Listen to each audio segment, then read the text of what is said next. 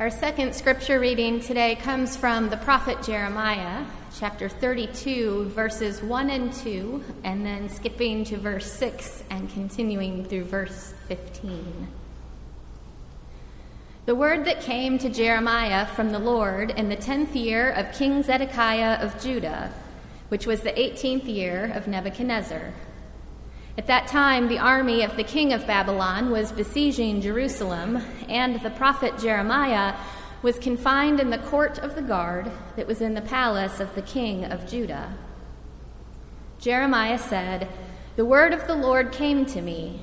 Hanamel, son of your uncle Shallum, is going to come to you and say, Buy my field that is at, at Anathoth, for the right of redemption by purchase is yours. Then my cousin Hanamel came to me in the court of the guard in accordance with the word of the Lord and said to me, Buy my field that is at Anathoth in the land of Benjamin. For the right of possession and redemption is yours. Buy it for yourself. Then I knew that this was the word of the Lord. And I bought the field at Anathoth from my cousin Hanamel and weighed out the money to him, seventeen shekels of silver. I signed the deed, sealed it, got witnesses, and weighed the money on scales. Then I took the sealed deed of purchase containing the terms and conditions and the open copy, and I gave the deed of purchase to Baruch, son of Neriah, son of Mahseiah, in the presence of my cousin Hanamel in the presence of the witnesses who signed the deed of purchase, and in the presence of all the Judeans who were sitting in the court of the guard. In their presence I charged Baruch, saying, Thus says the Lord of hosts, the God of Israel. Take these deeds, both this sealed deed of purchase and this open deed, and put them in an earthenware jar in order that they may last for a long time. For thus says the Lord of hosts, the God of Israel Houses and fields and vineyards shall again be bought in this land. This is the word of the Lord. Thanks be to God.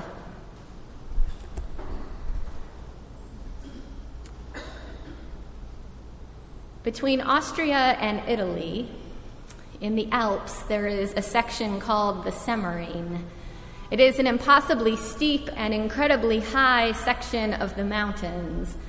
And in 1842, an engineer named Karl Ritter von Ghega, he began imagining that a railway might one day span that remarkable distance in order to connect Vienna and Venice directly. It took 14 tunnels, 16 viaducts, 20,000 workers, and 12 years before the railway was complete. And at that time, it was five times steeper than any other railway in existence. It was an incredible dream, and it was an even more incredible accomplishment, so much so that in 1998, the Semmering Railway was named a World Heritage Site. It was recognized for the advanced technology utilized in its creation and for its ability to make this vastly beautiful but previously inaccessible area available to humanity.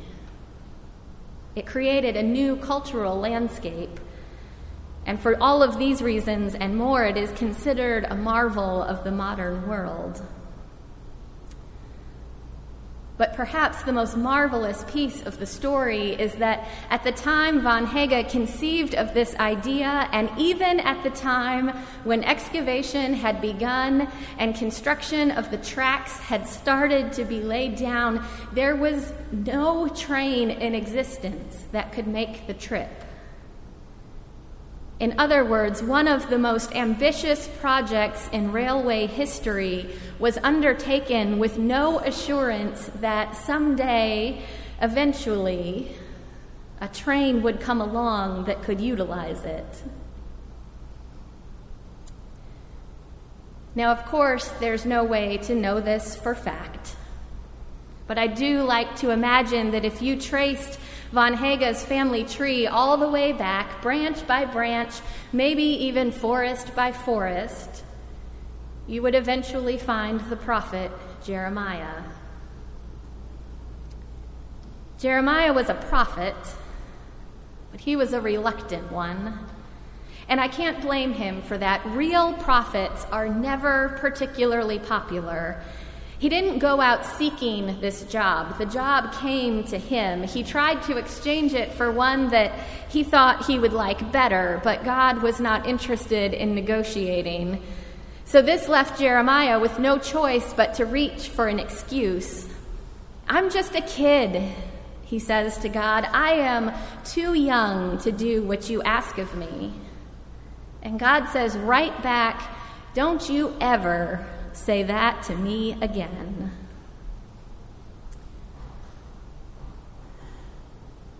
I imagine that most of us would have been just as reluctant. Jeremiah lived and prophesied during the worst time in Israel's biblical history. A foreign enemy nation, Babylon was its name, Nebuchadnezzar was its king. A foreign enemy came through with its army and burned down the temple. They destroyed the holy house of God. They left Jerusalem in ruins and they deported the people. They took them away from their homes and forced them into exile. And Jeremiah is the one tasked with interpreting all that has happened to them. He does this for the next 26 solid chapters of this book, and he uses brutal language to do it. It is rough going. This is not a feel good book because it is not written during a feel good time in response to everything that Jeremiah is saying, there are others who rush in with platitudes and cliches. They are tired of Jeremiah's gloom and doom, so they fall all over themselves, reassuring everybody that everything is going to be just fine, thank you very much. Just give it a day or two. The prophet Hananiah was one of those. We might do well to call him a false prophet. He shows up a few chapters before our reading this day, and he says to the people who are hurting and homesick, Don't worry. The bad days are almost behind you. The Lord will bring you back within two years, he promises. So chin up. But Jeremiah is the one that God appointed, and he will have none of it. No, he says, it will not be like that at all. That's a word we don't necessarily expect to hear from the Bible very often. No, the good news you want is not coming. Hananiah is a liar. Now, it may seem wrong to squash good news like Jeremiah does, but I am grateful for Jeremiah's holy no. Because there are times when it is the ugly and horrible truth. There are times when life falls apart, and there are times when everything really is worse than you imagined it might be. I suspect you are familiar with this in some capacity. For me, it was a handful of years ago. It was in the middle of my time at my last church. I woke up sick one day, which in and of itself is not a big deal. The problem was, as more and more time passed, I couldn't seem to shake it, and the doctors couldn't figure it out. Finally, they sat me down for an awkward conversation. They said, We think that you have cancer.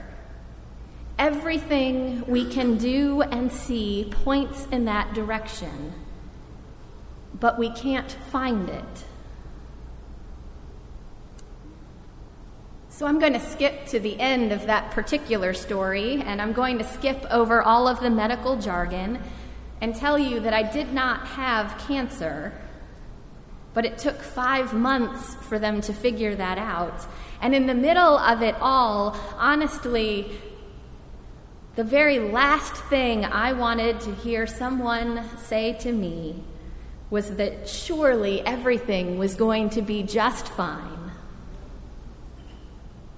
Because sometimes it isn't.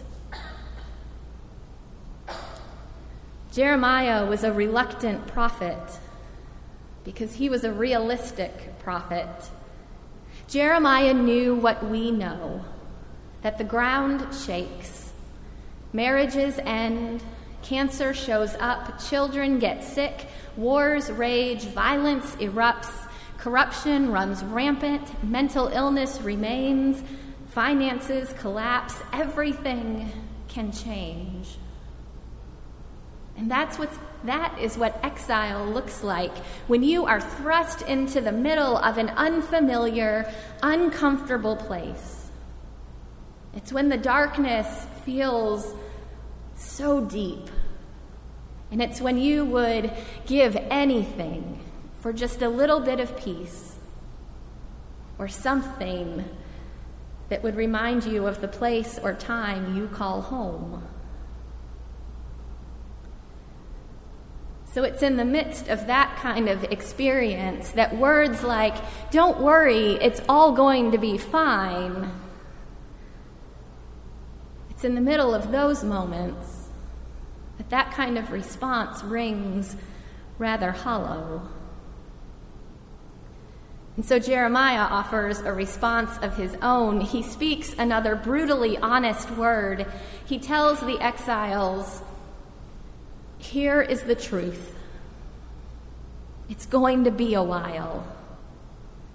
We are in this for the long haul, so we better settle in. Really, Jeremiah says, I couldn't be more serious. Here's what you need to do you need to get used to this place. Build houses and live in them plant gardens and eat from them, find someone you love, start a family, look out for those around you in the midst of this terrible exile of ours. Do everything you can to keep living. It's the only thing to do because we are going to be here for a while. And then, as if to prove his point even more, in our reading today, Jeremiah buys a field. In the midst of being exiled far from home, Jeremiah buys property. This is the word of the Lord, he says, and he puts the deed of purchase in a jar so that it will last a long time. And he says, This is the word of the Lord. Houses and fields and vineyards will appear again in this land. But houses and fields, families and vineyards and gardens, each one of those is a long term commitment.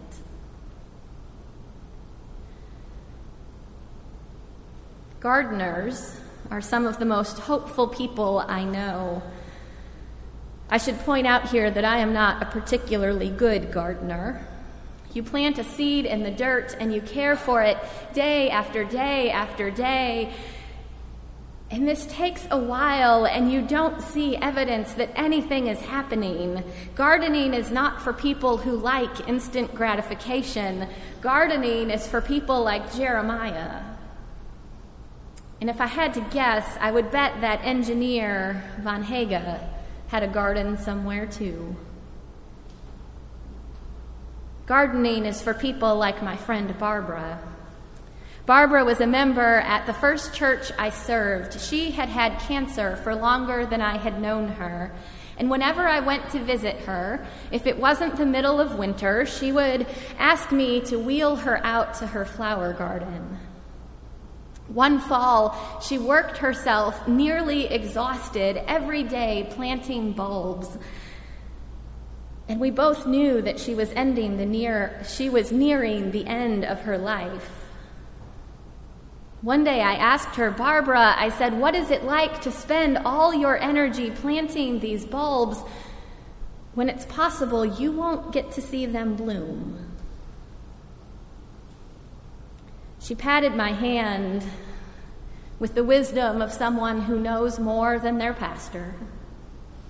And she said, Honey, you are absolutely right. She said, I will not see these bulbs blossom. But someone else is going to move into this apartment, and they are going to love their new garden.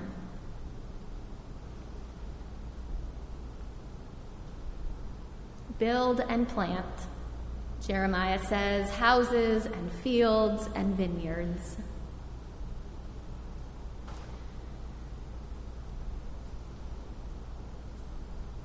It was a while back now that Stephen Colbert spoke to a graduating class of seniors from Knox College. With a lifetime's worth of wisdom to disperse in 15 minutes or less, he chose these words he said, Say yes as often as you can. He says, When I was starting out in Chicago doing improv theater with Second City, there was really only one rule that I was taught. That rule is yes and. In this case, he said, Yes and is a verb. Yes anding means that when you go on stage to improvise a scene without a script, you have no idea what's about to happen, and you are probably figuring it out with someone you've never met before. So he said, to build a scene, you have to accept. To build anything on stage, you have to accept whatever the other improviser initiates. They say that you are both doctors. You are now a doctor. And then you add to that. So you're doctors and you're trapped in an ice cave. That's the and part. And hopefully they will yes and you right back. Colbert looked out at the graduates and he said, you are about to start the greatest improvisation of all. There is no script. You have no idea what is going to happen. And it will often be with people and places you have never seen before. You are not in control. So say yes and. If I understand it, that is Jeremiah's word to the exiles and to us. Yes, and. Now, don't miss this. The most profound element of yes, and, at least as I understand it, is that it doesn't take away any of the story that comes before. Yes, anding our lives never erases or diminishes the painful parts. Those need to be acknowledged. It doesn't take those parts away, it simply guarantees that those painful parts will never get the last word. Yes, and let's buy a field. Yes, and let's plant a garden. Because if gardeners are some of the most hopeful people I know, gardens are some of the most hopeful places. Surely Jeremiah would have remembered another garden. It's at the very beginning of Scripture in the book of Genesis when God shows us God's most remarkable and persistent skill creation. It is in the Garden of Eden that life as we know it comes into being. It is there that God forms us out of the dust and breathes air into our lungs. It is in the garden that God forms every animal of the field and every bird of the sky. It is in that garden that God blesses all of creation. And while this one wouldn't have been Jeremiah's story to tell, it is ours. How there was another garden in which life emerged again. It was in the garden that hope sparked in the face of death on Easter morning. It was in the garden that resurrection became real. It was in the garden that the resurrected Christ is first mistaken to be, naturally, the gardener himself. It is in the garden that life comes to us. The prophets, all of the real prophets, from Jeremiah to Jesus, they point out that life is one giant composite of beauty and brokenness, joy and despair, darkness and light, exile and homecoming, death and resurrection, and all of it is stitched together. If we pretend otherwise, we are deceiving ourselves and we are deceiving everyone around us. Now, there's two ways to look at this.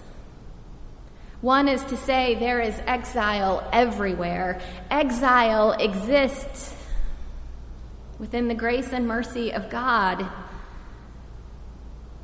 The other way is to say that exile exists within the grace and mercy of God. That no matter how long the exile or how painful its circumstances, the grace and mercy of God will always encompass it and outlast it.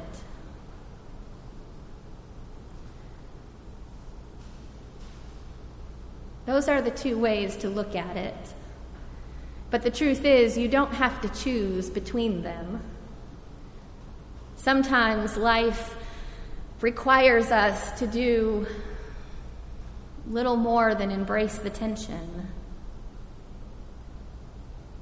But in those moments, I promise you that is exactly where God will find you. In the strange and complex, bewildering and blessed mess of living.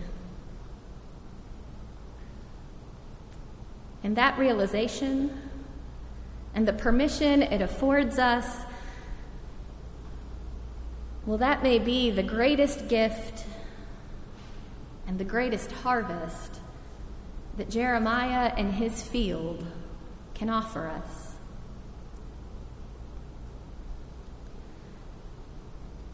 Pray with me. Gracious God, we believe. Help our unbelief. In Christ's name we pray. Amen.